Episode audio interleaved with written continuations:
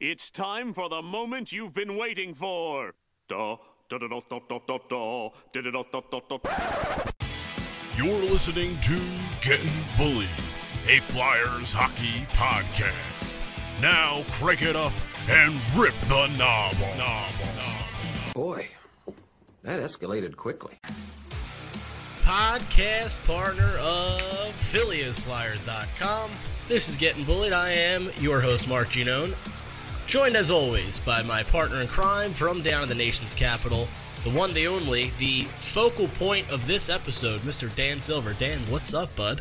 My man, what's going on? Everything's good. It's the dog days of summer. It's like a thousand degrees in Oh. Philly, and it's like a thousand and and fifty degrees in DC. It's like every day you go outside and it's an inferno. Yeah, uh, it's uh, you know, but I guess it's this global warming thing. That could be another episode. yeah, but it could. any, conspiracy but, uh, theory episode, which would be nice. but also we made it to a um, uh, milestone We that I did. can't even believe we got to. You have to let the fans know.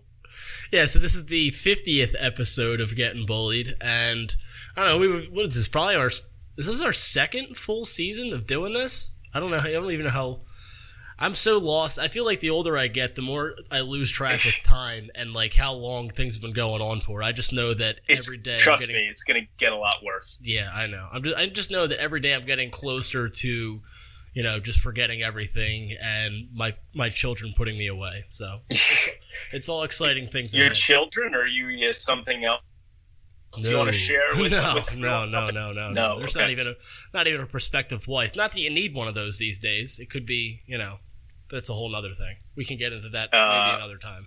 We've got great listeners, huh? Fifty episodes. They they've listened to us torture them about Flyers stuff. They've they're great, man. There hasn't been a lot of good to talk about in 50 episodes. Have you noticed that? There's been, I feel like there's always a common theme. The most fun we Well- have has been in the summers talking about prospects, which lo and Yeah. behold, we're doing today. But when it comes to the actual season, it's just kind of like it's the same theme: goalie problems, which hopefully are over, and just you know the usual Flyers ups, you know little ups, mostly downs of a season, and no playoffs. That's going to change this season. Yes, this is. upcoming season, there's going to be positivity. We're going to come out of the gate strong. Mhm. It's going to be completely different. And we Yep. said the same thing last year, but gosh darn it, this year it's going to happen. Yeah, we'll say the same things forever. But I know this is, I, I feel like, and I know it for a fact because I see the numbers on every episode we do. The ones where we're talking about the world famous Dan Silver top 20 Flyers prospect list is the one that we get the most buzz, people listen to the most, and rightfully so. I mean, you, there's a lot of players that sort through when you're making this list, and I don't know how long it takes you. You can kind of touch on that. I don't know how long it takes. I don't know, you know, how how much time you give your significant other when this list is coming out, when the creating of it is going on. But I mean, you, you did it again. It's another lengthy read, and there's a lot of videos, so you you give the visual of the player. You know, some players that people probably have never seen play a game, and there's people like you that kind of keep them informed. And you're doing a great service to Flyers fans. I have to tell you. Thanks, man. Well, you know, it's uh, yeah, I've got a. Obviously, this is not either of our our regular jobs, and so I, uh, you know, especially since I've moved down to to DC and I'm uh, got my uh, official life partner here. Um, you know, and she can't stand the Flyers, but that's a, another discussion. But you know, yeah, time is is there's not as much time to work on articles, and I, you know, as as people know, I like to put a lot of time and kind of research into my articles. I don't like putting out just kind of like newsy types things. The type the articles I'm putting out are typically take a lot longer to to put together. Um, and uh, and the the prospects one's my favorite. I mean, I do it twice a year. I do it after the World Junior Championships because I like watching that, and you kind of get to see how a lot of these kids are playing against their peers um, in the same type of competitive atmosphere. So I love doing one in January, and then obviously uh, you get to July and August, and the uh, season's behind us, so we get to see how these prospects finished out their season, and then of course there's the NHL draft. So you want to add those guys in, and so it, you know, it takes me about a month to to put this thing together because I like, you know, I'm pretty organized. I like trying to get all my video clips together, and then I get the rankings together, and then I kind of I'll do a I'll do two or three players a day unless I get some more time, and then I'll keep working through it. But um, definitely a, a you know, it's kind of cathartic as, as a, a, Flyers fan. And I think it might be the same way for some of the listeners out there is that we really like, uh, we, we, we haven't had a lot of positivity going around, but the prospects are, right? The Flyers have still the deepest prospect pool in the league. I mean, I, there's not another pool out there where you've got guys ranked 20th who could be NHL players. So, right. you know, it's uh, it's a lot of fun for me to put this thing together. So, I mean, I'm gonna I'm gonna spoil something real quick for everybody. This is the first one. This is the first list that I've seen of yours where Carter Hart is not number one because he's no longer a prospect. He is he's our starting goalie, which is exciting. So, just in, in case anybody for whatever reason hasn't read it hasn't read it yet, there's one name right off the board for you to. He's not even on the list because he's our guy now. Um, what I well, one to fact, do, re- one factor real quick, is that actually the first list I ever did, I had Carter Hart ranked below Felix Sandstrom, which wow. I took a lot of grief for. That was probably two and a half years ago. Holy um, and of course, these the list can be found over at uh, it's philliesflyer.com if you want to kind of take a look at that and follow right. along. But um, but yeah, Carter Hart not on the list any longer. It was nice being able to actually debate who I was going to have number one, mm-hmm. and it is was a good debate this year it's good. It's good to have internal debate as long as it's not major life decisions. But what I wanted to do with the list is kind of, I think over the you know the last couple times we've done this, we've started at the top, worked our way down. I wanted to do it in reverse order because I'm kind of I see the NFL has their top 100 players and they're always starting at the bottom. So we'll build suspense. We'll go from the bottom up, and so we'll just talk because as as I read here, there was I guess there was some debate also in your head of who makes the final cut number 20 and are, as you all as you always do there's the honorable mention the guys that you know were in the mix but for one reason or another didn't make it. And you have a newcomer to the list and he was drafted in the fourth round in this past draft and it's defenseman defenseman Mason Millman. So what can you tell everybody about the newcomer to the Flyers organization and the Dan Silver prospect list? Yeah, so I actually uh, of like a um, I put a lot of thought into who I wanted number twenty, and I wanted to put a guy who I did this list in tiers, mm-hmm. and this was kind of like a tier unto itself because I wanted to put somebody who I felt like had a lot of upside, but probably you know not as high of a floor as some of the guys who I put down as honorable mentions. You know, I've got guys like uh, Wyatt Kalynuk, David Kase as honorable mentions, guys Carson Twarynski that are probably, you know, could potentially be NHLers. But I wanted to uh, put a guy up there that I, I think has the skill set to potentially become a second pairing defenseman in the NHL. So Mason Millman's a guy that they took in the fourth round of the recent draft. And you know, it's there's a lot of what's funny is you'll see you look at some of the pre-draft rankings and you'll see guys ranked 15th, 16th, and end up going in the third round or in the fourth round. And a lot of that is because once you get into the once you get into the the second, third, fourth round of these drafts, you've got scouts for for NHL teams that kind of they want to give each scout kind of a, a shot to um, to weigh in on a guy that maybe they've seen play a lot who, for whatever reason, hasn't really uh, had a chance to showcase his skills. I'll use like Morgan Frost as an example. And he was obviously he was a first round pick, but he was a late first round pick by the Flyers. Um, and he's a guy who his draft season was kind of buried on the third line for a lot of the year, and then late in the season, uh, he he was elevated and got some more ice time, and, and Flyer scouts obviously really loved him, and they, they thought they'd done a deep dive on him and thought that he was the kind of guy who, with more ice time, was going to really uh, blow up and shine. And that's what happened with him. And this is obviously not near that type of skill set we're talking about. But Mason Millman's a defenseman, 18 um, year old defenseman who uh, plays in the OHL with Saginaw and didn't really get a ton of ice time for that team. He was the youngest regular defenseman on their roster, and he's a guy who I'm guessing that the Flyer scout who covers that region in the OHL kind of fell in love with Mason Millman because his stats don't suggest that he should have been drafted in the fourth round drafted at all. And then, so that's that's when you see a guy drafted like that, it kind of makes you think, especially when he's not like a big physical defenseman, and he's not. And then you went read a little bit more about him, and then you go to development camp, and his skills really stick out. Mason Millman is a plus skater. Uh, he's he's very smooth skater. He's fast. He's got good anticipation on the ice. He's a, he's a good passer. You can just tell. There's some guys you can just tell when you're watching. They have the raw skills to get a lot better. Travis Sanheim's an example. Again, he went in the first round, but he was a guy they took because of his potential, not because of necessarily what he'd done his draft year in the WHL. So Mason Millman is a guy that I was just really impressed with in development camp, and I wanted to put a guy in here that I would call my wild card because I will not be surprised if Millman has a huge draft plus one season coming up and kind of really goes up the list. So he's a guy that I'm excited about, and I wanted to include on my list, even though he probably won't be on most Flyers fans' top 20 lists. Mm-hmm. So, outside of him, what I'm seeing here for the rest of the list, um, at 19, you have Adam Ginning, 18, Ginning. Tanner Laczynski. Uh, I'll just kind of go through it real quick, then, I'll, then we'll get you to uh, touch on everybody.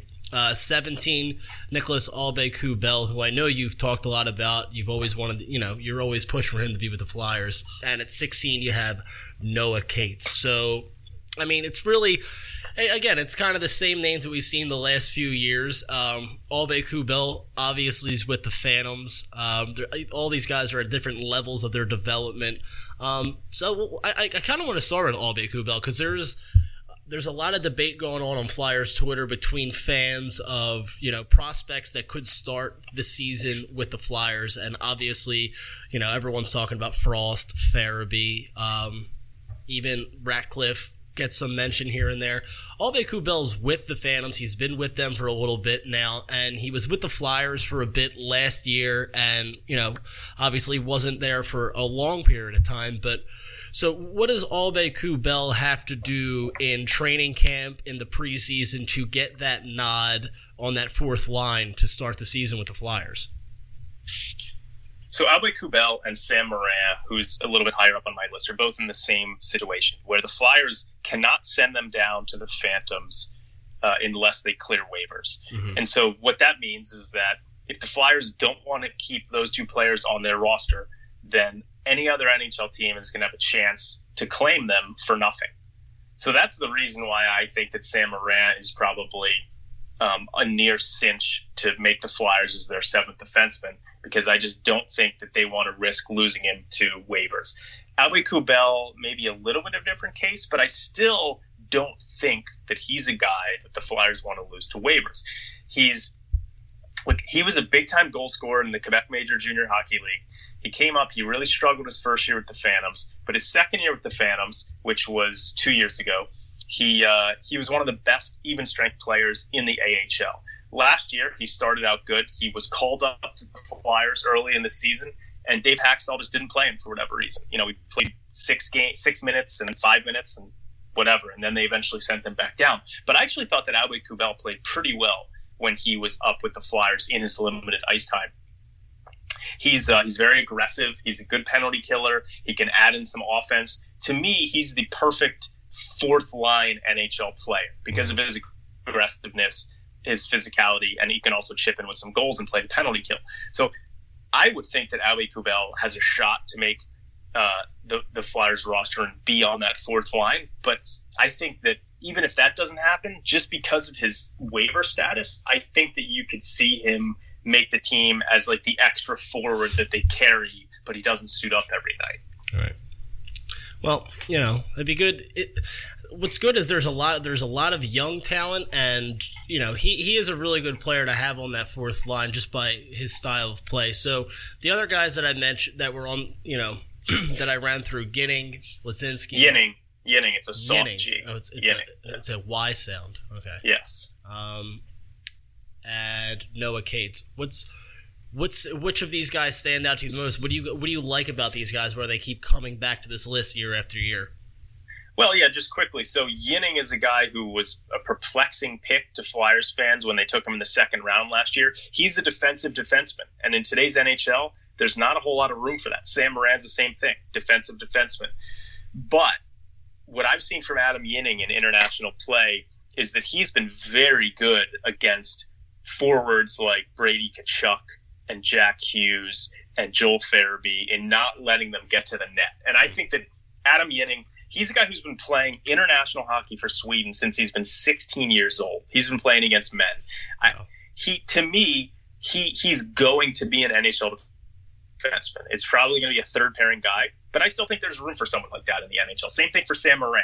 And you know, over at the Athletic, Charlie O'Connor did a great interview with um, Flahr for the Flyers, the assistant GM, and they talked about Morin, and they're they're clearly pretty excited about um, the potential that Morin brings to the team.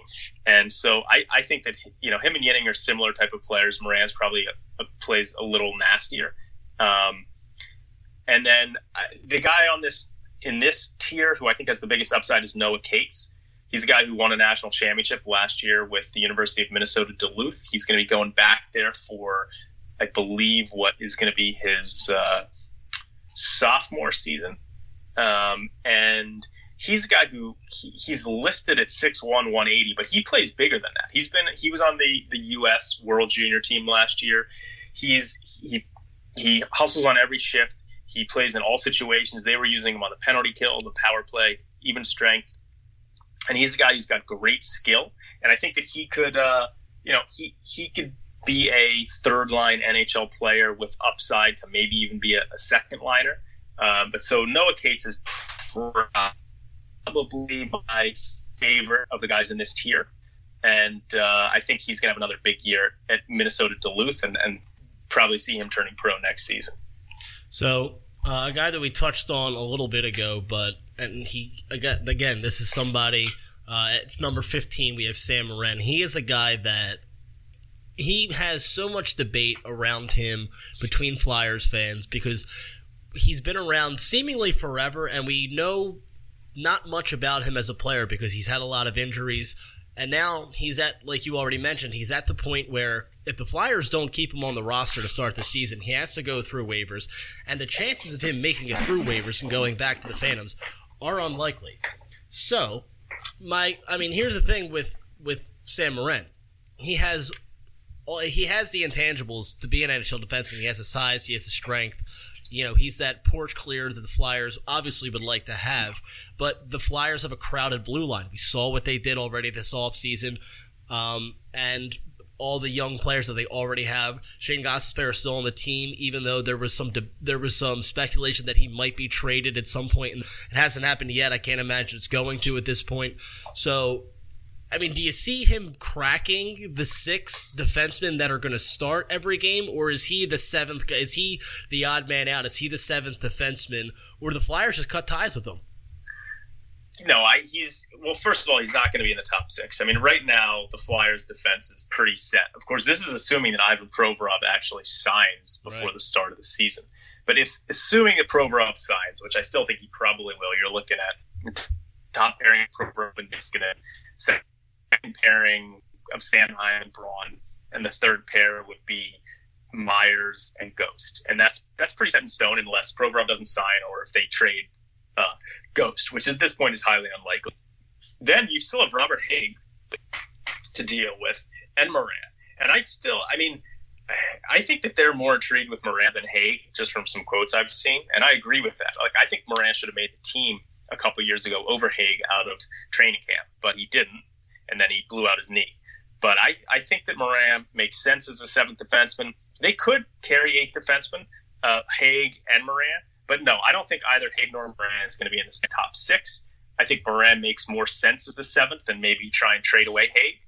But uh, but yeah, I think Morin will only get a shot if there's an injury, is what I would guess. All right. So the next couple guys we have we're up here 13 and 14 and I think these are actually some pretty interesting names. At 13, you have Jay O'Brien, who fell three spots. Your last ranking, you had him at 10. And just under him at 14, you have Mikhail Vorobyev, who we saw get some playing time with the Flyers last year, and obviously it didn't work out too well for him, and he spent the majority of the season with the Phantoms. I want to start with O'Brien because um, for the season he had in Providence, and obviously he only did the one season for. Uh, for Providence, and now he's going to be in the BCHL, the British Columbia Hockey League, which is the lower tier junior league. But he had an injury plagued season. He had the concussion. He had some other stuff after that when he finally did return. And he, when he, before the concussion, he was starting to come into his own and then obviously got shut down. So, Jay O'Brien leaving the NCAA for uh, the lower tier junior league.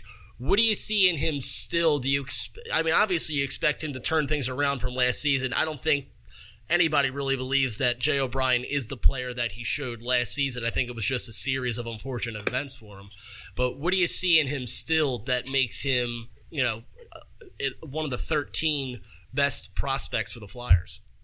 Well, again, you know, we're talking about a kid who was taken in the first round last year, so it's hard to it's hard to drop too far from being a first round pick in one season. He just had a, a season from hell.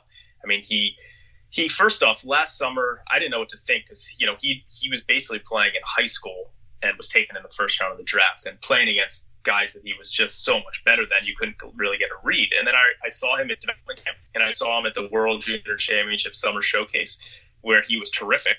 And so he vaulted up my rankings based on that. Um, unfortunately, at Providence, he just couldn't stay healthy. I mean, he started off slow and then he took a high hit and was concussed. And then he came back and was injured again, and then he came back and he was probably still feeling some of the ill effects of that injury. He scored he scored one really nice goal, which you can see in in uh, in the piece that I put together.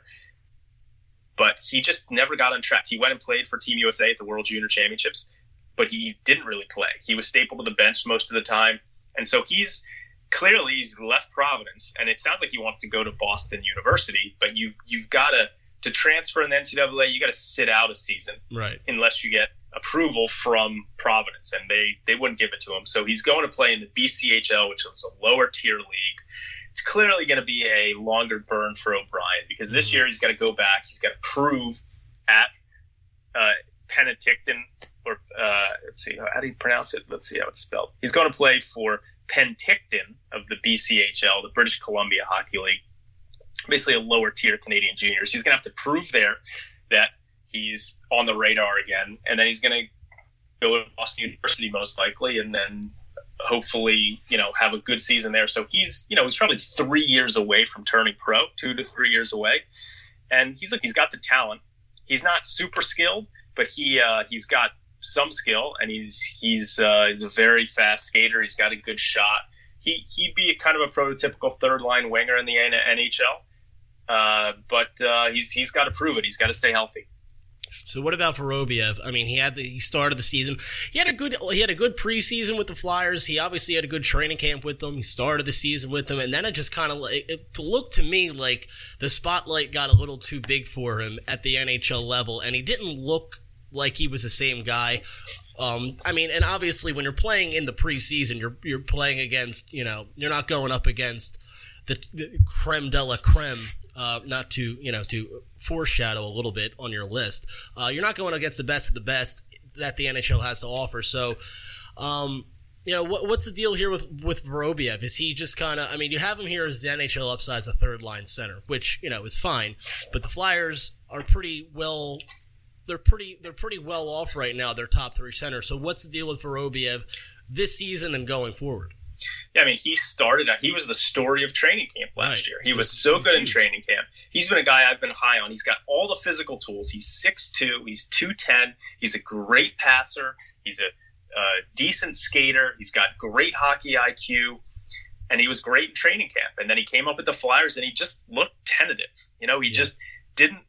He, he just didn't look like he fit in, and he was sent down and then he was given another chance in February, and again he didn't look good. Um, you know, you only get so many chances to to to make the NHL, especially with the same team. So he's a guy that we'll see what happens in training camp. I mean, the Flyers are set down the middle. They've got um, Couturier, they've got Hayes, they've got Patrick, and then you got to think that, that Scott Laughton is probably the fourth line center. I mean, look, Right. if Vorobyev blows the doors off, maybe he could force Laughton to the wing and be the fourth line center. But I think there's question marks right now in the organization if he can be a fourth line center. It seems like he kind of like needs to be out there a decent amount and needs to kind of be a horse for the team. And there's no there ain't no quick path to, to the third line center on this Mhm. team because No. Nolan Patrick and and Kevin Hayes have got the two C and the three C locked down for a while. So, you know, um, I think that you're looking at a situation where Vorobyev they may look to trade him at some point during the season is what what I would predict. But I still I still think that he's only 22 years old. I still see a, a pretty good NHL player in there. I'm just not sure it's going to be with the Flyers. Right. All right. So real quick, we'll touch on 11 and 12, and then we'll get on the top 10.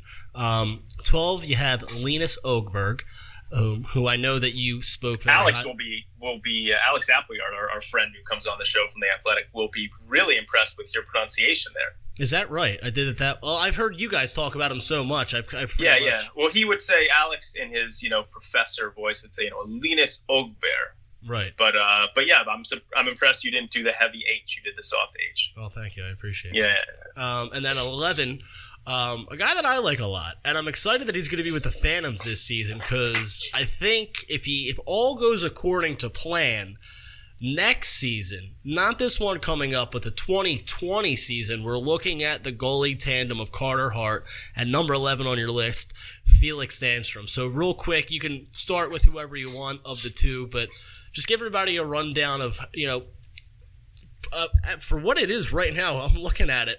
I just realized you didn't even have Felix Sandstrom ranked, and now he's number 11 on the list. So if you want to start with him, that's fine. If you want to start with Högberg, that's also fine. You take it away. It's all up to you. Well, well, Sandstrom or Sandstorm, as I call him, he has uh, he's been a yo-yo on my list. I mean, yeah, he- he yeah, the Flyers took him in the third round. He was named the best goalie at the World Juniors. He was just been so good at the development camps. I had put him above Carter Hart in my first rankings. I think it was like number five and number six, and I took a lot of heat for it, and understandably so. When you look at how things turned out, but Mhm. Felix Sandstrom has had a lot of injury issues. He had a strange injury um, a couple years ago. It was like they called it a hiatal hernia, and he was dehydrated all the time and out of breath. And then he uh, he came back and he played for a different team in the Swedish Hockey League last year, and he struggled at the beginning, but at the towards the end of the season, Felix Sandstrom really became the Felix Sandstrom that I think Flyers fans thought that he could become. And he he was really good down the stretch, and then he came over and he played one game for the Phantoms, and he made 40 saves. The Phantoms won the game four to three. He made 40 saves. He is just he's more athletic than Carter Hart. He makes acrobatic highlight reel saves. He uh, I love watching Felix Sandstrom play. He he's he's got the tools to become a very good NHL goalie, and I think that coming over to North America is going to be great for him. You know, he he's I sort of fell in love with him watching him at the three on three Flyers development camp tournament, and I'm gonna this coming over to North America. The ice surface is going to be smaller, going from the north going from the Swedish surface to the North American surface, Right. and I think that that might help him out a little bit. I think that. Uh, I'm very excited, like you are, to see him with the Phantoms this year. And I would suspect that if he plays well, that yes, it'll be a very cheap goaltending duo of Carter Hart and Felix Sandstrom for 2020, 2021, where between our two goalies, we're paying them 1.5 million, which means that, uh, you know, that that's a huge advantage. So, Mhm. yeah, I, uh, I'm a big Sandstrom fan. I also really love Linus Ogbear. I'm disappointed because I don't know if the Flyers are going to sign him. The, the situation with players drafted out of Sweden is that I think there's four years before they become unrestricted free agents. And so if the Flyers don't sign Ogbear by next summer, he can go to whatever NHL team he wants. I watch him and I see a guy who's perfect for today's NHL. He is a very good skater. He's a terrific passer. He's got great hockey sense. Um, you know, he scored 10 points in the SHL last year. And that, again, that doesn't, might not sound impressive, but that was second among all defensemen under the age of 21 in that league. That That's league their is top league out there, too. yeah, that's the top league professionals. I really like Linus Ogbear. I think he could become a second pair NHL D man. I'm just worried that the Flyers haven't signed him yet. So Mhm. we'll see what happens. But he's a guy I'd love to see them sign. Let me ask you this: You mentioned about um, Sandstrom, the smaller ice service going from Sweden to North America. Do you think? I mean, you said it would help them, but th- I would imagine that the smaller ice surface obviously it changes the angles that the shots are be coming in. It makes everything more condensed. Wouldn't that? I, I would think that would make things a little bit more difficult for a goalie and, and, and not easier for them. Well, I guess the where I'm coming from is that he was he's been so good in that three v three um, right. because there's less room for forwards to operate, and I think that um, I, I I need to think about how to kind of explain it, you know. But Right. my gut sense is just that going from a larger ice surface is going to be better going to a smaller one. Um, just think about it like this. I mean, if the, when you're playing the difference between outdoor and soccer and indoor soccer, I don't know if, if there's soccer players out there, or when you're playing in tighter spaces, raw athleticism and skill kind of comes into play a little more than. Um, and this might not be the case for goalies, but athleticism comes into play when it's, and and reaction times come into play when it's a smaller surface, right? Because it's it's not as large a field of play. Um, there's not as much time to react, and I just think that those are types of things are going to really mess with his skill set. I'm probably not explaining it properly, but I do think on the smaller surface he'll be a little better. All right, maybe we'll consult a goalie guru who could who could help us out with that one. Uh, all right, so now we're in the top ten, and these are going to be the familiar names that everyone's you know heard of, have probably seen because there's some guys, there's some phantoms mixed in here. Um, there's a there's a so I'll, I'll go eight, nine, ten. I have uh, eight. Well, not I. You have uh, Igor Zamula, who again a big uh, he was a big talking point in the preseason last year. Nine German Rubtsov and number ten Wade Allison. So Rubtsov obviously I know you you like his skill and it seems like he's having a hard time catching on um, you know, he, he has all the intangibles. It seems like for, for one reason or another, he's having a hard time taking that next step uh, since he's been with the Phantom. So, what do you see in him? Where do you see things kind of going for him as he progresses in his career?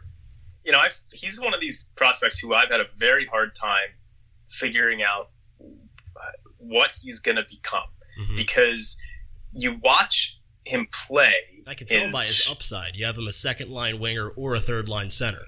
you watch him play, and uh, he he's got ton of compete level. I've always been so impressed with just how hard he competes. I mean, he's a guy at his first Flyers development camp. He was out there drilling players, and he was the only one doing it. Um, he's got a huge, he's got a high level of skill. He scores. You'll see him score highlight reel goals.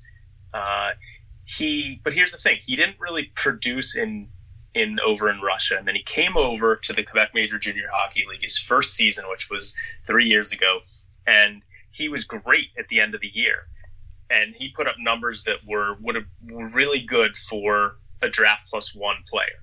That's the, the year after guys drafted. But then in his next season, his his final season in the in the uh, Quebec Major Junior Hockey League, he, the numbers just weren't there. And he look, he had some injuries, but he's always that's one of his problems. Last year with the Phantoms, I wasn't expecting much because of how poor his numbers were in the juniors. He came in, and last year with the Phantoms, um, he put up, where's the numbers? He put up really good numbers with the Phantoms. He scored uh, 10 points in his first 14 games. That's a really good scoring rate for a first year professional. And he scored some really nice goals. But then he injured his shoulder and he needed surgery and he was out the rest of the season. So we're basically talking about a lost season for him. However, before it became a lost season, he played much better in the AHL than I expected. You know, some people have theorized that that Rubtsov is very good defensively. He's an extremely uh, defensively aware forward, and some people have kind of theorized that because he spent so much time concentrating on defense, that he hasn't really developed the offensive side of his game and I could buy into that a little bit.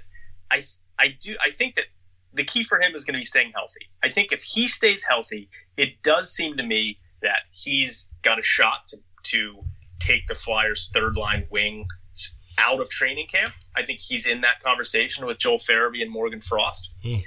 And the other thing about him is you could use him on a fourth line too. He like Farabee or Frost, if they make the Flyers, need to be on the top three lines. But Rubtsov, because he's so good defensively, could be on a fourth line. I mean, Farabee could too, but I just think he's too good for that. So, you know, the key to Rubtsov is going to be if he stays healthy. He looked great at development camp. He's fully healed, and we'll see what happens. But he's look, he's a former first round pick, and he's an exciting prospect. All right, all right. So um, another player we're all pretty excited about. He's down with the Calgary Hitmen, who, and I, I think it's one of the best hockey team names in the sport.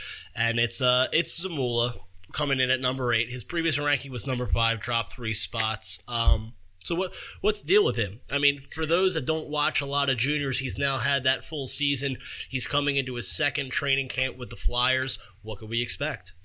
I've got him higher than almost everyone out there, and I just I'm ignoring the fact that he wasn't drafted. I mean, look, Phil Myers wasn't drafted. Exactly. And look where he is now. Mm-hmm. Zamula wasn't drafted. The Flyers loved what they saw in development camp.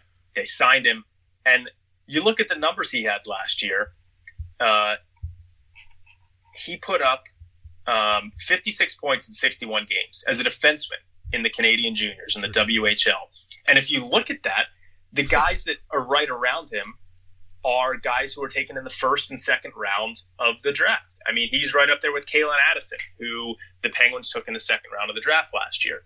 And it's not a case where he's some small defenseman who there's a there's a question mark of if he's physically going to be okay for the NHL. He's six three.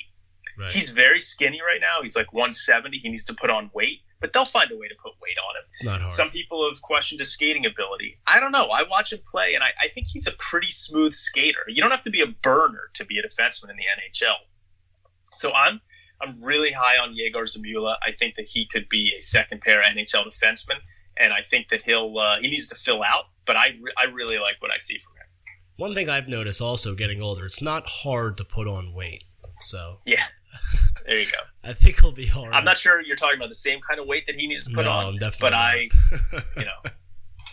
Um, all right, so the next two are in a tier all their own, and let's cover Wade Allison. Real oh, that's quick. right. Yeah, I forgot about Allison. Yeah, just because Wade Allison at number ten is another guy who sometimes I've had a hard time getting a read on, mm-hmm. but he's he's a he's a really good player. I mean, they took him in the second round. He he had an incredible 18 year old season. Um, in the NCAA, and then the, his sophomore season, he had 30 points in 22 games before suffering a ACL injury that needed surgery. That's 1.36 points a game. That was sixth in the entire NCAA, including juniors and seniors. I mean, he had an incredible sophomore season, but then he had the knee injury. He missed most of last season with the knee injury. He came back. He just wasn't the same player. Uh, he said at development camp that he's not fully healed, but he looked very good at development camp. He plays very heavy on the puck. Uh, he's a good passer. He's got a great shot. He's probably the second best shooter in the Flyers system after Joel Farabee. And, you know, I, I would just really hope that Allison can come back and have a good senior season. And I think that just I think that you know him and Tanner Laczynski next summer they can become free agents. I think Wade Allison really wants to sign with the Flyers. Mm-hmm. I don't think Laczynski does, but I think Allison will will be with the Flyers. You know, sooner rather than later. He'll turn pro after his senior season. He'll sign with the Flyers. Maybe he'll spend some time with the Phantoms. But I think he's a surefire NHL player. Nice. All right, so tier three, and it's two players on in this tier, and it's titled Surefire Impact NHLer and Breakout Goalie. Um, number six, Isaac Ratcliffe, is a guy that I've liked him ever since the Flyers drafted him. There's some, I mean, having a guy at his size, 6'5", 210, is what you have him listed at. I'm sure that's what he is online. Um, having a guy at his size that can do what he can do with the puck is I mean it's it's nothing to it's not something to just scoff at. I mean players at at 6'5 don't usually have the hands that he does. They're usually the guys that you know you put them in front of the net on the power play, they get the dirty goals, but he can score the pretty goals. He, I mean he has a lot of offensive skill that makes him a real threat in that zone. And number 7 you have uh, uh, Samuel Ersson, who, again, the Flyers, again, when they had Ron Hextall, clearly the plan was draft as many goalies as you can and hope two of them can be a tandem. So right now they're they're, they're looking pretty good there because they have Carter Hart as their starter, and we'll see what happens down the road as far as his backup goes. But what do you got on these two? Obviously, um, you know. Isaac Ratcliffe is coming off one hell of a season. He is now a champion, so he knows how to win. Um, so, what do you have on these two on, on Ratcliffe and Ersson? Yeah, so let's start with Ersson, who was the goalie that the Flyers took last year, and he honestly he had just about the best 18 year old season that I've seen a European goaltender have in a long time. I mean, he was playing in Sweden's second tier league, the Allsvenskan, and he finished second in the entire league. This is against professionals, second in the entire league with a 933 save percentage, fourth with a 1.95 goals against average. There were only three goalies in the league under the age of 20. Keep in mind, he was 18. Only three guys under the age of 20, and he's the only one who played a majority of his team's games. He was phenomenal at the World Junior Championships uh, for the Swedes, and he's just he's he's great positionally. He's very good athlete. I, I, it's hard for me to find a better goalie prospect out there right now from last year's draft than Ersson. And so I just I think that you know he's going to be playing in the the SHL this year, Sweden's top professional league. He's going to be playing with Brynäs, the same team that Oskar Lindblom uh, played for and that Felix Sandstrom played for. Uh, I just he's a he's a very very good goalie prospect, and you know at some point the Flyers are going to have to figure out what they're going to do because if Felix Sandstrom becomes an NHL goalie, now you're going to have Ersson too. If he keeps developing like he is, you're either going to have to trade someone at some point, which is good because these guys are going to have a these guys are going to have a lot of value. Could you um, can you believe that the Flyers are going to have too many good goalies? I know. I mean, let's oh keep our God. fingers crossed because goalie development is notoriously fickle. But they've right. got Kirill Ustimenko, who was an mm-hmm. honorable mention on my list. He's a very good Russian goalie. So, you know, they're blessed with very good goalies, and I'm looking forward to seeing how Ersson does in the SHL. Then you talk about Isaac Ratcliffe. Like he's a 6'5", 210 pound he's a monster. winger. He's a monster. He's the captain for his junior team that won the OHL championship, the Guelph Storm. He scored 50 goals last season. He's got incredible hands. I mean, he scores beautiful goals. He's good defensively. There's really nothing not to like about Isaac Ratcliffe. He's he's not as he's not as dynamic of a player because of his kind of lack of breakaway speed mm-hmm. as like a Farabee or a Frost. But he is going to be an NHLer. He's going to score a lot of goals in the NHL, especially playing alongside guys like Morgan Frost, who are going to get him the puck. One thing about Ratcliffe, well, first of all, he reminds me of Eric Daze. I don't know how many of our listeners remember him, but he was a six-five gentle giant with the Blackhawks. He had four different 30 goal seasons. Wow. And he's reminds me a lot of him.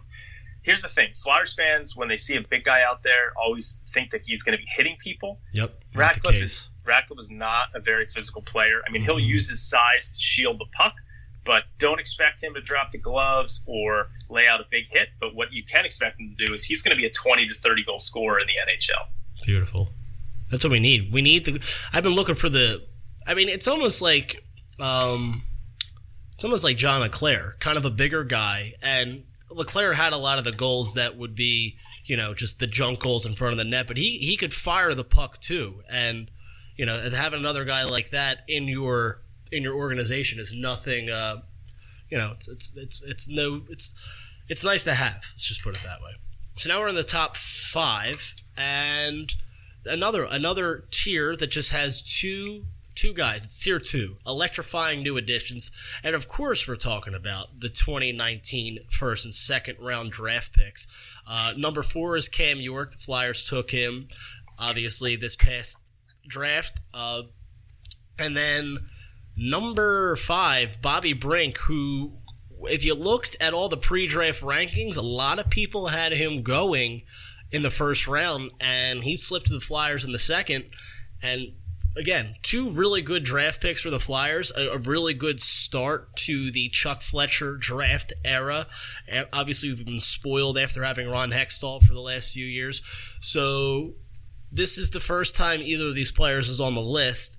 We've talked a lot about them around the draft, and now we're going to talk about them again. So, for the people out there that don't know much about Cam York, first round pick, Bobby Brink, second round pick, what do the Flyers have in these guys that made them already the fourth and fifth best players on your list? Cam York, you know, there was there was one standout defenseman in this year's draft, Bowen Byram, and then after that it was kind of hodgepodge. And, and upon doing further research, I am convinced that Cam York for today's NHL was the second best defenseman available. And he was taken as like the fifth defenseman at, at number 14. The Flyers traded down because they, you know, probably thought that he was going to be available and they really wanted him. He's a smaller guy. He's like 5'11, 175. But Cam York is built for today's NHL because the thing that stands out to me about him, first of all, he's a phenomenal skater, uh, but his decision making, he always seems to make the right decision. Uh, you know, just an example, he'll come out from behind the net, and whereas a guy like Shane Gostisbehere might try and skate it up and break the other team's blue line himself, if there's a pass available to a guy who's got speed, Cam York's always going to make that pass. He just always seems to make the right decision. He's a terrific passer. Uh, he also can score some pretty goals when he needs to. But he's just, he makes fast decisions. He's a really good passer. He had a sensational season last year playing for the U.S. national development team, and they had their best team ever. That was a team that Jack Hughes was on, that, you know, Turcotte was on, and York was their best defenseman. Uh, he's going to Michigan this coming season, and I think he'll probably be one of the better freshmen in the country he's a guy who, despite his small stature, he might only, he might only need one season in college before he turns pro because his game is so NHL ready right now. Uh, he's he's just a really exciting prospect, and it helps the Flyers rebuild their defense group because after Provorov, Sanheim, Myers. Uh, those all three of those guys have already turned pro. There wasn't really a, a top tier defenseman in the system, so I think it was important that they got one, and they got it with York and then, you know, me and you love us some Bobby Brink. I mean, yeah, we talked about him before the draft. He's a guy who people had going in like the picks 15 to 25 range. Mm-hmm. He slipped. He slipped to the beginning of the first, second rounds, and the Flyers traded up. And I'm just thinking to myself, please let it be to take Bobby Brink. And they announced it, and it was just very exciting. They traded up from 45 to 34. Bobby Brink destroyed the USHL, which is the United States Junior Hockey League. This past season, he had 68 points in 43 games. That led all uh, under 18 players in the league by a lot. At the end of the year, he played in the World Under 18 tournament with the U.S. He was playing with Cam York and Jack Hughes. He put up six points in five games. He has, first of all, his middle name is Orr. His dad's a huge hockey fan. That's crazy. And his Bobby Brink's top attributes, his, his hockey IQ is off the charts. I mean, you watch him play; he's always making the right play, but he's also got high end playmaking ability. He's got uh, greater awareness. He's a really good passer. He's got a great shot, and he's also pretty tenacious. Um, you know, he's a guy that, and he plays with fire, which I love. I mean, you you watch, you know, go to my article, and, and one of his his goals was an OT goal, one time blast, and then he yeah. does the Evgeny Kuznetsov celebration. You know, he's he's he's got everything. The one question mark is his skating. There have been some question marks about his skating. He's got a good first few strides, but it starts looking a little choppy after that. I'm sure he'll fix it. I mean, he's a smaller player, 5'8", 170, but I he he plays solid, and I I you know that this is a really high upside pick. He could become a first line NHL player. Awesome. All right, so here we go, top three, and I saw you put the so you put a little contest out there, people to guess the top three rankings. Top five. Top. Oh, it was top five. Oh, it was top three. Yeah. Um. All right. Well. Okay. Never mind on that. But as far as the top three goes, um, I'll I'll let you because I, I I could tell just by looking at one and two, and I know how much you like both of these players, and the player at number one is the only one of these guys that I have seen live. I actually went, made the trip, saw him play in college. It was awesome. So I'll let. I, I can only imagine it was probably like choosing between two children on how you pulled out one and two. So I'll, I'll, I'll let you take it away and kind of go through the process of what made you, you know, everything that went into your decision making to get, to get the top three guys and put them on this list. So yeah, I mean the Flyers I think have a clear cut top three prospects, mm-hmm. and they all you know, we're talking about guys that I think are top pairing defensemen, or you know, Cam York is probably going to be a top pairing defenseman, but he's not as close to the NHL as is the, the guys in my top three. So number three is Phil Myers, who some people could have had number one, and he also, you know, he played in what he played in like 21 NHL games last season. So he, if he'd played four more games, he would not have been eligible for my list. And I quite honestly thought about not including him, but I like to do my list by who's still an NHL rookie, and he's one. But Myers, you know, he's Phil Myers is a potential top pairing NHL defenseman. He's 6'5", 210, phenomenal skater, great shooter, good pa- good passer. He's literally has everything you need to become a top pairing NHL defenseman. And I think long range, he's going to become Ivan Provorov's uh, partner on the top pair. You know, he's what I always use to describe him is the word instinctual because I watch him play and he just always looks like he knows where to be and he's making the right play. And I think his positioning is sound. And I'm just a huge Phil Myers fan. I had him ranked ahead of Travis Sanheim as a Flyers prospect. I just, uh, you know, he's he's very good defenseman, and I think that his uh, hopefully he'll stay healthy and his NHL career will just keep going up and up. Which left me with my two favorite Flyers prospects, and I had to figure out how to rank them. And I'm talking about Morgan Frost, who I've spent lots of time writing articles about, and Best Joel Farabee. I am, yeah, Morgan Frost. um, you know, his, his dad, Andy Frost, is a great guy. And, um, you know, it's this was a really tough one because they both have such high upside. And quite honestly, Morgan Frost probably has more offensive upside in terms of points that he could put up there, just because he could turn into an absolute power play behemoth. I mean, we're talking about he could be a Claude Giroux on the power play, Wow. which is how, how skilled he is. Mhm. Um, but what I ultimately went with here is that I thought that Joel Farabee, his freshman season in college was so impressive compared to the other freshmen, the other players who were 18 years old, that I thought it was a more impressive first season out of the draft than Morgan Frost, which is saying a ton because Morgan Frost in his draft plus one season was the runner up for MVP in the OHL. Morgan Frost put up uh, 112 points in 67 games, um, uh, which you know is crazy. I mean, he just had huge numbers. He was the runner-up for the league MVP award. Uh, but Joel Farabee, as a freshman at, at Boston, he started off a little bit slow, but he ended up with 36 points in 37 games, which was eight more goals than any other under 19 uh, NCAA. So he basically doubled the goal output of any other guy his own age in the NCAA. He's six more points. It's a. I think the NCAA is a tougher league for 18 year olds to succeed in than the Canadian juniors because there's a lot of 20 and 21 year olds in NCAA and there aren't in the Canadian juniors. And I just thought that Farabee's first season after being drafted was so impressive that I put him over Frost. I also think that there's still some potential that Morgan Frost, not that he could become a bust. I think he's going to become a pretty good NHL player. But I think there's some, I still think that Frost it might need some time to adapt to the NHL game. Last year in training camp, he looked a little out of place. He looked a little hesitant. I think it'll be different this year. He's a lot more confident after he had just another sensational season. Um, he was the, Frost was the leading scorer at the World Juniors for Team Canada, which is obviously insane. But um, Farabee's floor is a second line NHL winger. I mean, he is so good at everything. You watch Farabee play. First of all, he never takes a shift off. His hustle's off the charts. Um, he his hockey IQ is also off the charts. I mean, he's just always in the right spot. His passing ability is great. He's the best shooter in the Flyers system, which gets overlooked because of how good of a passer he is and how um, how high his hockey IQ is and how good of a skater he is. But uh, but his shot is is awesome.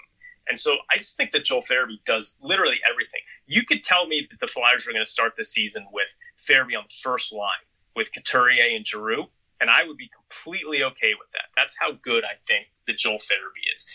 Uh, he, I, I watch him play, and I honestly see guys like Jonathan Toews and Mark Scheifele. I took a lot of heat for making those comparisons, but he's he's that good.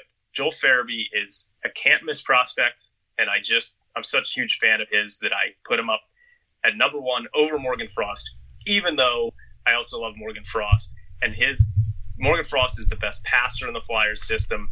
He he makes passes that no one would even think about or, or see develop on the ice. That's how good he is as a passer. He's also a good goal scorer. He's a good skater. I think there's just a few more question marks about Morgan Frost's game than Joel Farabee. So when we're talking about the third line winger, which has obviously been a huge talking point amongst Flyers fans this whole offseason, um, two of the biggest question marks going into the offseason were second line center and third line winger. They got second line center locked up. Again, didn't make everybody happy. People are still bitching about it. Um, but we're talking about the second or the third line winger. Obviously, these two get a lot of mention, Frost and Farabee. What do you think? That, like, I think this this is such a it's such a pivotal thing for the Flyers to get this right and to look at who they have in their as their prospects.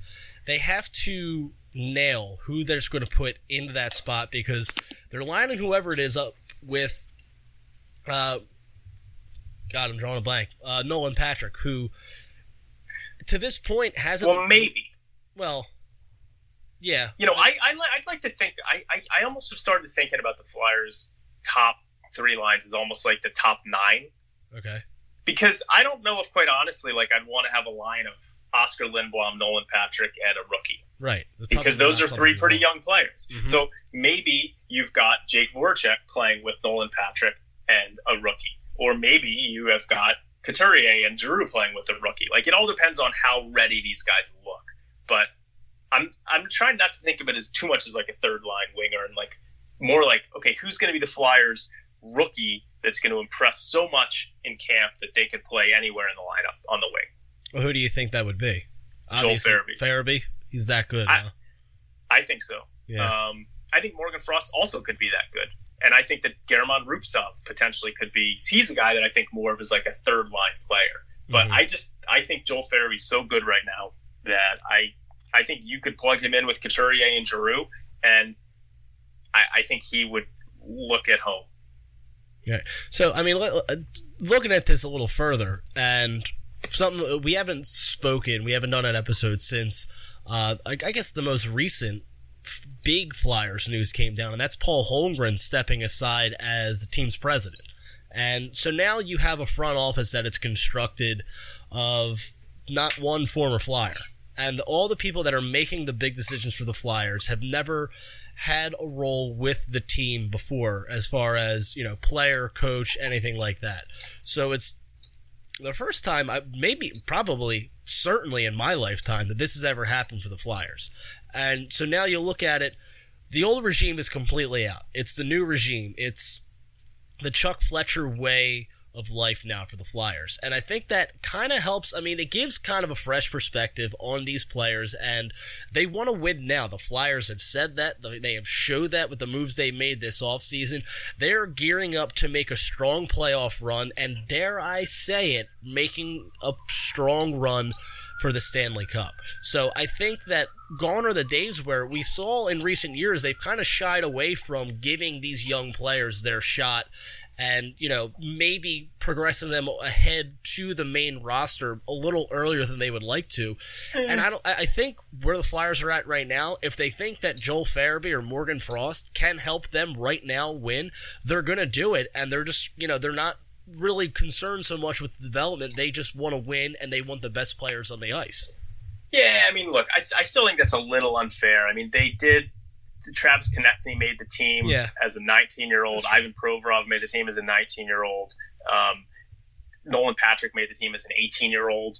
I, I think that the past regime was letting guys who are NHL ready play, and then it just or make the team. And then I think more of the issue with people had was like, oh, here's how Dave, Dave Hakstol's using Travis Konecny, and it's bullshit, right? I think that's kind of where the issue came in. Um, but yeah, I mean, look, the, the, I think that going into the offseason, the Chuck Fletcher probably wanted to try and get a third line winger via free agency. But the reality is, is that they spent a lot of money on Niskanen and Braun and Kevin Hayes, and this and the cap they thought was going to be 83 million, but it's only 81 and a half million. And so I think that they're now sort of like forced to look really hard at having one of these rookies um, make the team, one or two of them. Let me ask But fortunately this. for them, I think that some of these guys are going to be ready. yeah. Um, as far as the cap goes, one thing I've never really, I never even looked to see how it's like where where's the cap number come from? How is it set year after year? Well, it's I believe it's set between the uh, the NHL and the NHLPA. Kind of like come up with a number. They look at like what the revenue shares are that the NHL has generated via the media rights deals, and they just kind of come up with something. because I'm seeing a lot of players that probably should like I'm seeing a lot of teams lose really good homegrown players because the cap is probably too low and the salary just isn't there to give them what they deserve and they're going on to other teams. And it's usually the lower you know the lower level the you know the lesser market teams that are losing out on these guys. Well, it's crazy that the amount of uh, restricted free agents that are still unsigned. yeah. I mean, uh, Patrik Laine, Zach Werenski, Kyle Connor, Matthew Tkachuk, Mitch Marner, Provorov, Konecny, Mikko Rantanen, Charlie McAvoy, Brock Boeser, Brayden Point.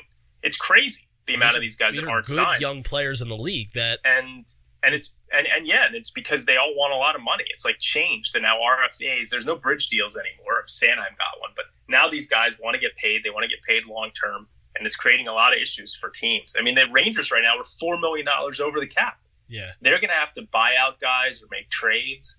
Um, but yeah, it's there's a lot of crazy cap.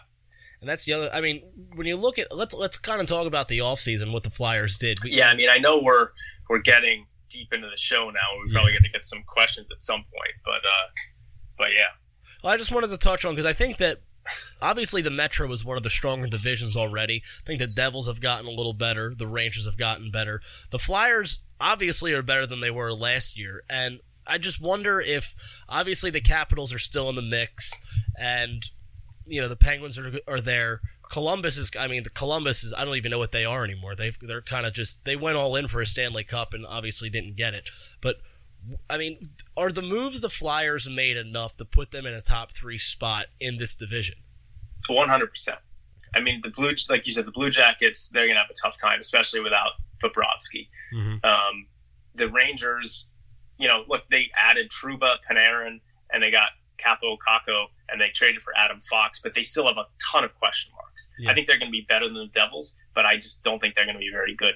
The Devils, again, again, have a ton of question marks. Like, yeah, they added Jack Hughes, and they traded for Subban, and they just traded for Nikita Gusev, but they've got a ton of question marks. In net, they're not as deep. I mean, you look at the rosters, and the Flyers, to me, their roster is is second or third best in this division, or third or fourth best after the Caps, the Penguins, and the Hurricanes. Mm-hmm. It's it's clear to me on paper. This it was the same thing last year though, but it's clear to me on paper that the Flyers are a playoff team. A lot of it's going to come down to Carter Hart. I mean, I've, I've put out there on Twitter he's my biggest question mark for this team.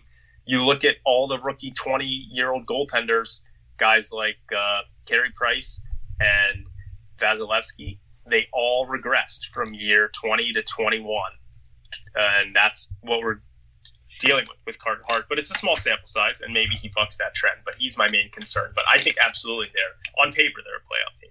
Carter Hart is pretty. I mean, I, I I hear your concerns with him, and they're valid. But I, I think Carter Hart is a very cerebral player. He's obvious. Well, I mean, Carey Price and Vasilevskiy probably are too. I mean, they're Yeah. two of the best goalies in the league. True. Yeah, I just I, I, I don't see him. Get, I don't know. I mean, it, it all remains to be seen. But I just I wouldn't be surprised if it happens. But I think that I think he's just kind of. I think he's got it together between the ears, and I think that he'll be able to weather the storm. I'm not going to say it's going to be smooth sailing the whole season. There's going to be ups and downs. There are with every season, but I think that you know I think he'll be able to weather those downs and and ha- and see through it and end up having a pretty good season and, and helping and really I expect the Flyers to be a play I don't I don't expect and I, I'm sure obviously you do the same I don't think we're, we're we're done with them being a bubble playoff team. You should look at the Flyers as a sure thing in the playoffs just by the moves they've made, the veterans they've brought in, the next step that you expect guys like Lindblom, Konecny, Patrick to have. Now you have the goalie in place. So I think that yeah, the Flyers should be shouldn't be a wild card team. They should be a top 3 team in the Metro and I think that'll be pretty apparent early in the season. But I know we have some questions we have to get to. Yeah, yep. We put out there. We got some questions as always from our uh, loyal listeners, and so I figure we can go down some of them. Some a lot of them are prospects oriented. We got Tom Sloan was out there drinking coffee all morning, and he sent us a bunch of questions. but um, so here's a question from someone who I, I don't think is a Flyers fan. Uh, liminal justice at liminal justice. Okay. Why do so many Flyers fans expect not ultra high picks like Ratcliffe, Frost, Farabee, Cam York to come up? Maybe he's a Flyers fan and or be stars instantly. You know the way Aho or Pettersson didn't. Well, first of all, I think Pettersson was a star right away. Anyway, he asked, "Is that a media failure?" So, I mean, I guess part of this is I don't completely disagree. I mean, I, I think that especially guys like Frost and Farabee, maybe they're not going to be stars instantly, but I think they'll make an offensive impact. Um, I think that Nolan Patrick could be a good example, but he was taken second. He didn't really come up and light the world on fire. Mm-hmm. I think a lot of it is because his team hasn't been great. And so teams and their but their prospect system has been. So fans have really been honing in on the prospects of the Flyers as the thing that could turn everything around for this franchise. And so I think that that's kind of the way that they look at it. And you've got guys like Ivan Provorov and Travis Konecny who kind of were immediate impact players, especially Provorov. So I don't know. I don't think it's a media failure, and I, I, I think that all fans are probably from all teams are a little higher on their own prospects. Yeah, and you want something to be excited for. Right. That's all the Flyers have really had to be excited for the last few years is their prospects. So you know, you, you hear national media. I mean, not so much the local because the local media is just wrapped up in the other teams. But when you go from the national media and you see the Flyers ranked in the top five or higher in total prospect pool, then yeah, you're going to get excited about these guys. So I think, Yep. yeah. So it's for once we're excited. Let us have it. Yeah, exactly. Tom Sloan at majorly underscore Tom. Holy, Again, he says he was drinking his morning coffee. He came out with a lot of questions, so I'm just kind of like gonna go uh, hammer through these. We appreciate the questions, and they're good ones too. Um, without injuries, how high would you have put Allison and Sandstrom? I mean, that's a tough question to answer. I think Allison probably would have definitely been in the top. He probably would have been number seven, I would say, um, if he hadn't been injured. Because I think big believer in his skill set, and I, I, I'm coming to realize that the injuries have really had a lot to do with uh, his struggles. Sandstrom's a tricky one because he still has never really, even take out the injuries out of the equation, he has not really had a great statistical season in the SHL. His high ranking for me has been more about what I've seen and his performance in the World Juniors and his pedigree. And so I'm not sure how much higher he'd be, but maybe if he didn't have the injuries the last few years, he would have. I mean, it's a tough question to answer. You just don't know how these guys would have performed. But um, Ruby over Allison, I think that uh, I think that he's asking if I put Ruby over Allison because he's a center. No, I, I by the way. yeah, Rubtsov. I just think Rubtsov is a little more. I think Rubtsov's got a little more natural skill and playmaking ability than Allison, and he's also closer to the NHL. Um, would your top five, ten look differently if only based on perceived floor? Yes, definitely. I mean, I probably wouldn't have Ersson in the top ten if it's perceived floor Right. and you know guys like um, Allison might not be in there just because of the injuries. You know, yeah, it would definitely look a little bit different. Um, he's got a couple more. Assuming no trades or added free agents, which forward prospects are on roster in 2021 based on four possible open spots? So, which guys, let's see, 2021, which of the guys are going to be on the roster? I would say that Joel Farabee will, Morgan Frost will, Isaac Ratcliffe will, and German Rubtsov would be the four forwards that I think uh, will be on this roster from the prospect list for the year 2021. Um, and some of the other guys I've mentioned, you know, might be, it depends on if they make trades and they need fourth line players. Those are guys I'm thinking are going to be top nine. Um, which are over under on number of these top 20 who never played for the Flyers. Okay, that's interesting. So let's go down the list. Farabee, I'd say yes, we'll play on them. Frost, yes. Myers, yes. York, yes. Brink, yes. Ratcliffe, yes. Ersson, questionable. Zamula,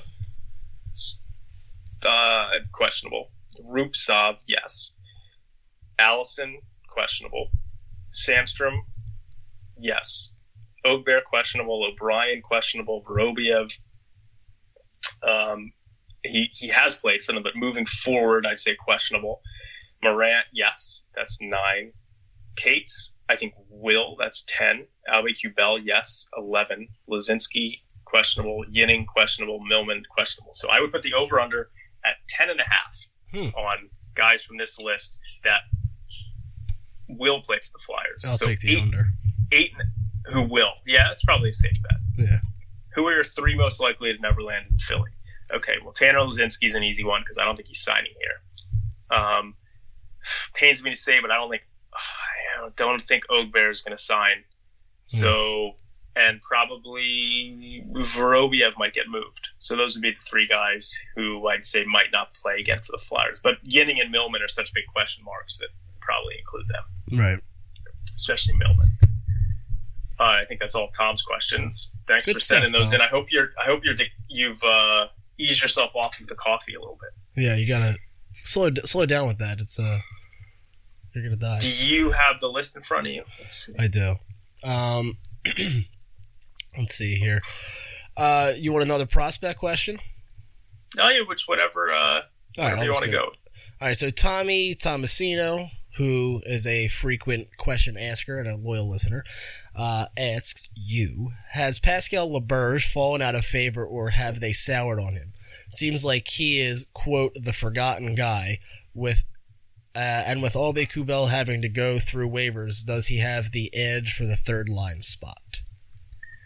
I just. I think you know Laberge was a second round pick. He had that horrible concussion. He's never been the same.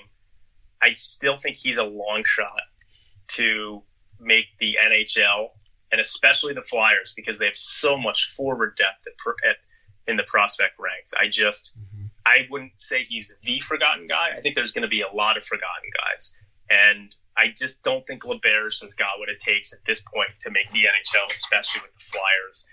Albe Bell, you know, we talked about it.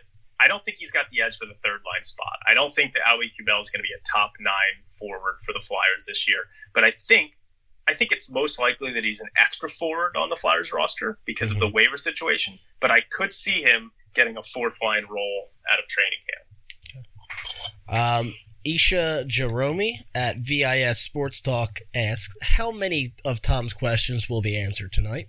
The answer to that is obviously all of them. Um, and then he says, also, what franchise has made more critical changes in your guys' minds, Philly or New Jersey? Um, Philly, without a doubt. The Flyers went from a team that was obviously on the outside looking in pretty much all of last season, and we've already said that they should be a lock for the playoffs.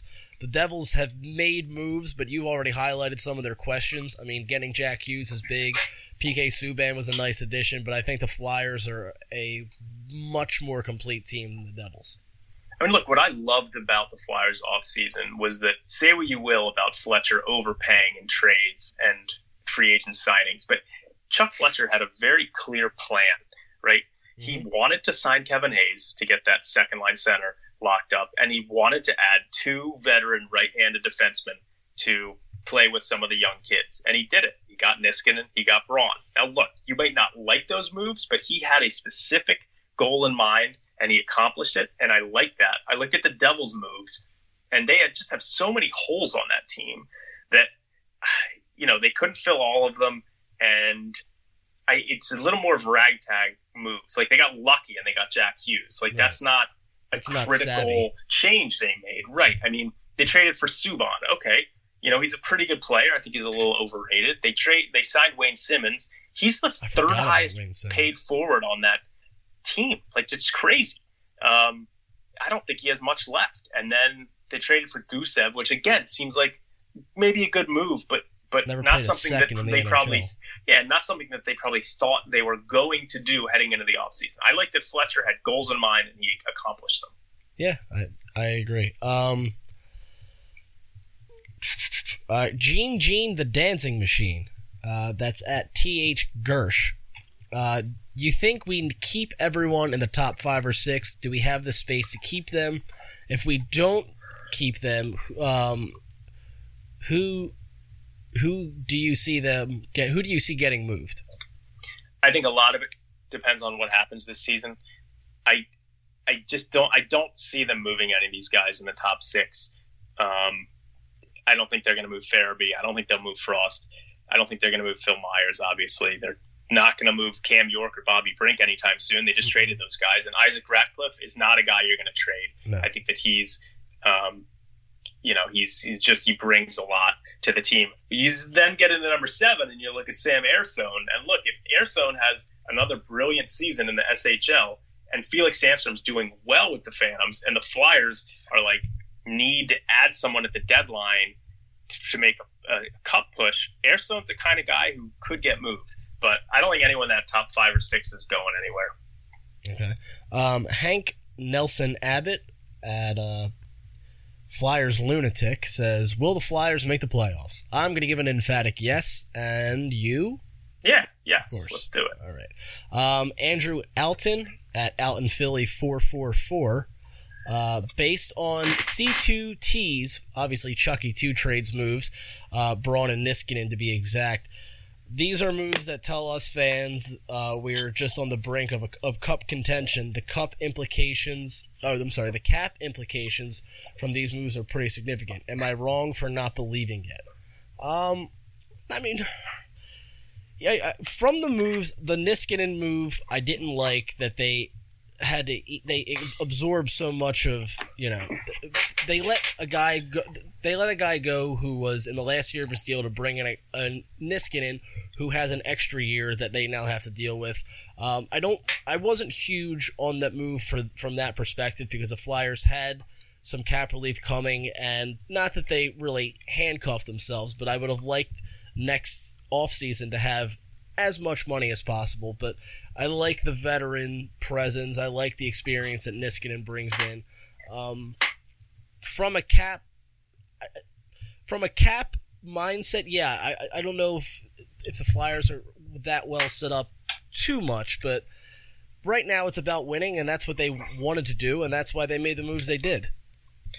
Yeah, I mean, I think it's fair to be skeptical of whether or not Braun especially, and maybe Niskanen too, how much they've got left in the tank, what they're mm-hmm. going to bring. But you look at this roster, like your third defense pairing is going to be Shane Gostisbehere and Phil Myers. That's you can't tell me that that can't be the best third NHL pairing in the league. Like if Carter Hart plays like he did last year or takes a step forward, you're going to have one of the better goaltenders in the league. Right. And you've got a top nine with Giroux, Couturier, Van Riemsdyk, Konecny, Voracek, Hayes, Patrick, Lindblom, one of these young kids. You're gonna have a better fourth line than last year. Like I don't, I just, I don't. Again, maybe I'm being the over optimistic Flyers fan, but I just don't see any reason why this team can't contend for a playoff spot and and maybe just maybe be a cup contender. The way I look at it too is if you look at not just in hockey, and I don't have the information in front of me, but even all sports, usually the best teams in every league are the are, are you know they don't have this plethora of cap space. They they use it up because they have good players, and that's the Flyers didn't have cap space before because they had bad players and, and, and bad contracts due to you know mismanagement.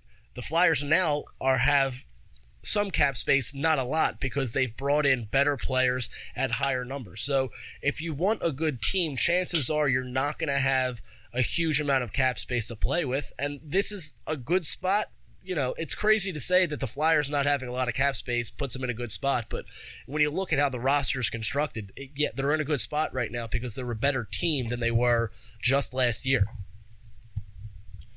So I think that's there's that one it. more which is going to test our memory. Oh, Don B, maybe because right. Don B at match penalty twenty one okay. asks, oh, "How did you and how did you and Mark meet?" I started listening around the Shen Trade podcast. Worked my way. He's a this. He's a great listener. Damn, he remembers stuff that we don't remember. I know this is impressive. Uh, worked my way back and I've listened to them all, but I don't remember hearing how you two came to start the podcast. I don't think you had met prior to last year's Stadium Series game. right? No, we'd actually gone to a game Yeah. before that. But We do you even go to remember the stadium series how did together. how did uh how did we? I know you started the podcast and then kind of started having me on. What do you Mm-hmm. get? Do you remember this one? Yeah, I do. Um, so yeah, basically, just a couple of years ago, I this is good. This is a good question for the 50th Oh, episode. great question. and he didn't even know, or he I might have. know that's very impressive. Um, so yeah, I, a couple of years ago, I was just kind of, I had like a couple other podcasts that never really did anything, just because there was nobody dedicated to doing it with me. So I, you know, I've always liked the Flyers. I wanted to do a Flyers centric thing, and you know, just started reaching out to, you know, different people on Twitter. Found Philly as Flyer, came to the idea of having, you know, an exclusive Flyers podcast with them and uh, Ant over Phileas Flyer was more than willing to do it. So, really, the first couple episodes were just me and whoever from the site wanted to jump on, and the feedback that I got from you know friends that listened said that the best chemistry, the best episodes were when Dan came on. So I just kind of made the executive decision that it was going to be me and Dan moving forward, and you know every and, and we have we've had other Phileas Flyer writers hop on from time to time, but yeah, that's really how it came to be. It was just there was an instant chemistry between me and Dan, and it just it just kind of worked. And we've met a couple times. We've gone to a couple games since then, and it was not the stadium series, but yeah, that's that's pretty much that's how mom and dad met. And the chemistry definitely extended to uh, in person as well. Yeah, it was not awkward, and I'm I had that twinkle in my eye, you know. when I yeah, saw that's right. Mark. I'm always I'm not huge on meeting new people, and like when you when you asked to go to that game, I was I like, love meeting new people. Yeah, I don't. And Yeah, so when you asked, I'm like, yeah, I'll do it, whatever. And it was it was more like at the urging of of my ex girlfriend, who's just like, just go. Are you serious? Well, she We've been got- doing the podcast. What do you think I was like? no, uh, no, no, no, no, no. Like I was just like, I don't know, because it's one thing to talk for an hour on here, but having to sit through an entire hockey game with somebody that you really don't know all that well, you You know, this is a problem with your generation, man. yeah. It's although a lot of people in my generation are the same way. Like I mean, you could have. You know- all I know, you could have smelled. You could have had a, a terrible odor about you. I that shower twice to a day. Yeah. Well, okay. Well, see, there you Typically. go. Now I know that. But there was nothing wrong with you, and and everything's worked out. Well, there, no, that's, there's definitely a lot wrong with me. However, you don't, just don't know it yet. All right. Well, I'm looking forward to uh, another 50 episodes, and hopefully somewhere in those 50, well, I'm trying to think of the weeks. Yeah, why not? Uh, Somewhere, hopefully, in that 50, we're talking about Flyers playoff push, a good one, not a hey, we're just happy to be here to play the Penguins, even though we're going to get our asses kicked. But Yeah. um, Amen. yeah, we expect a good season. But Dan, once again, you know, a tremendous list by you. I don't know how you do it. You know, you, you work full time. You, you have the lady at home. You have a lot going on. You guys are traveling all over the goddamn place. I don't know how you find the time to put this list together, but it's it's much appreciated from not only me but but Flyers fans in general. Thanks, man. Yeah, the, the folks can uh, take a look at the list at uh, phillyisflyer.com. It's one of the uh, the lead articles there if you go to the Phillies Flyer site. And then um, you can follow me on Twitter at uh, dsilver88. And um, I was on a tweet on a lot of stuff today. I've just been a little annoyed with some of the, the complaining, but I love, I just, you know, love all the discussion with any Flyers fans. And uh, so, yeah, Yeah. good stuff. As for me, you can follow me on Twitter at Mark Flagman. That's with two N's. You could see my video that I put up last night of how to bread a chicken cutlet, which I might take a look at that. you know it's it's something that I've been doing on my Instagram story. Just it's like bullshit how tos and people. You could become the next Instagram sensation. yeah, my friends think it's hilarious, and that's that's good enough for me. As long as I can make them laugh, then I know I'm doing something right. But Yeah. uh, so you can check that out uh, at Mark Flagman two ends. You can see me bitching about the Phillies, which is a whole other issue. You can follow this show at underscore getting bullied, and of course check out Dan's top 20 prospect list on PhilliesFlyer.com and all the wonderful content at PhilliesFlyer.com. Dan, it's been a pleasure. Thank you again for informing the masses. Um, you know, hopefully we're we're co- we're coming down to the wire here. We're almost in August, so before you know it, it's going to be training camp. Before you know it, it's going to be we're going to be dropping the puck on a new season. So hopefully, in the next coming weeks, we will do another episode to really dive into the season ahead and the off season that has um, that we're pretty deep into right now. So until next time, everybody enjoy your life. Let's go Flyers.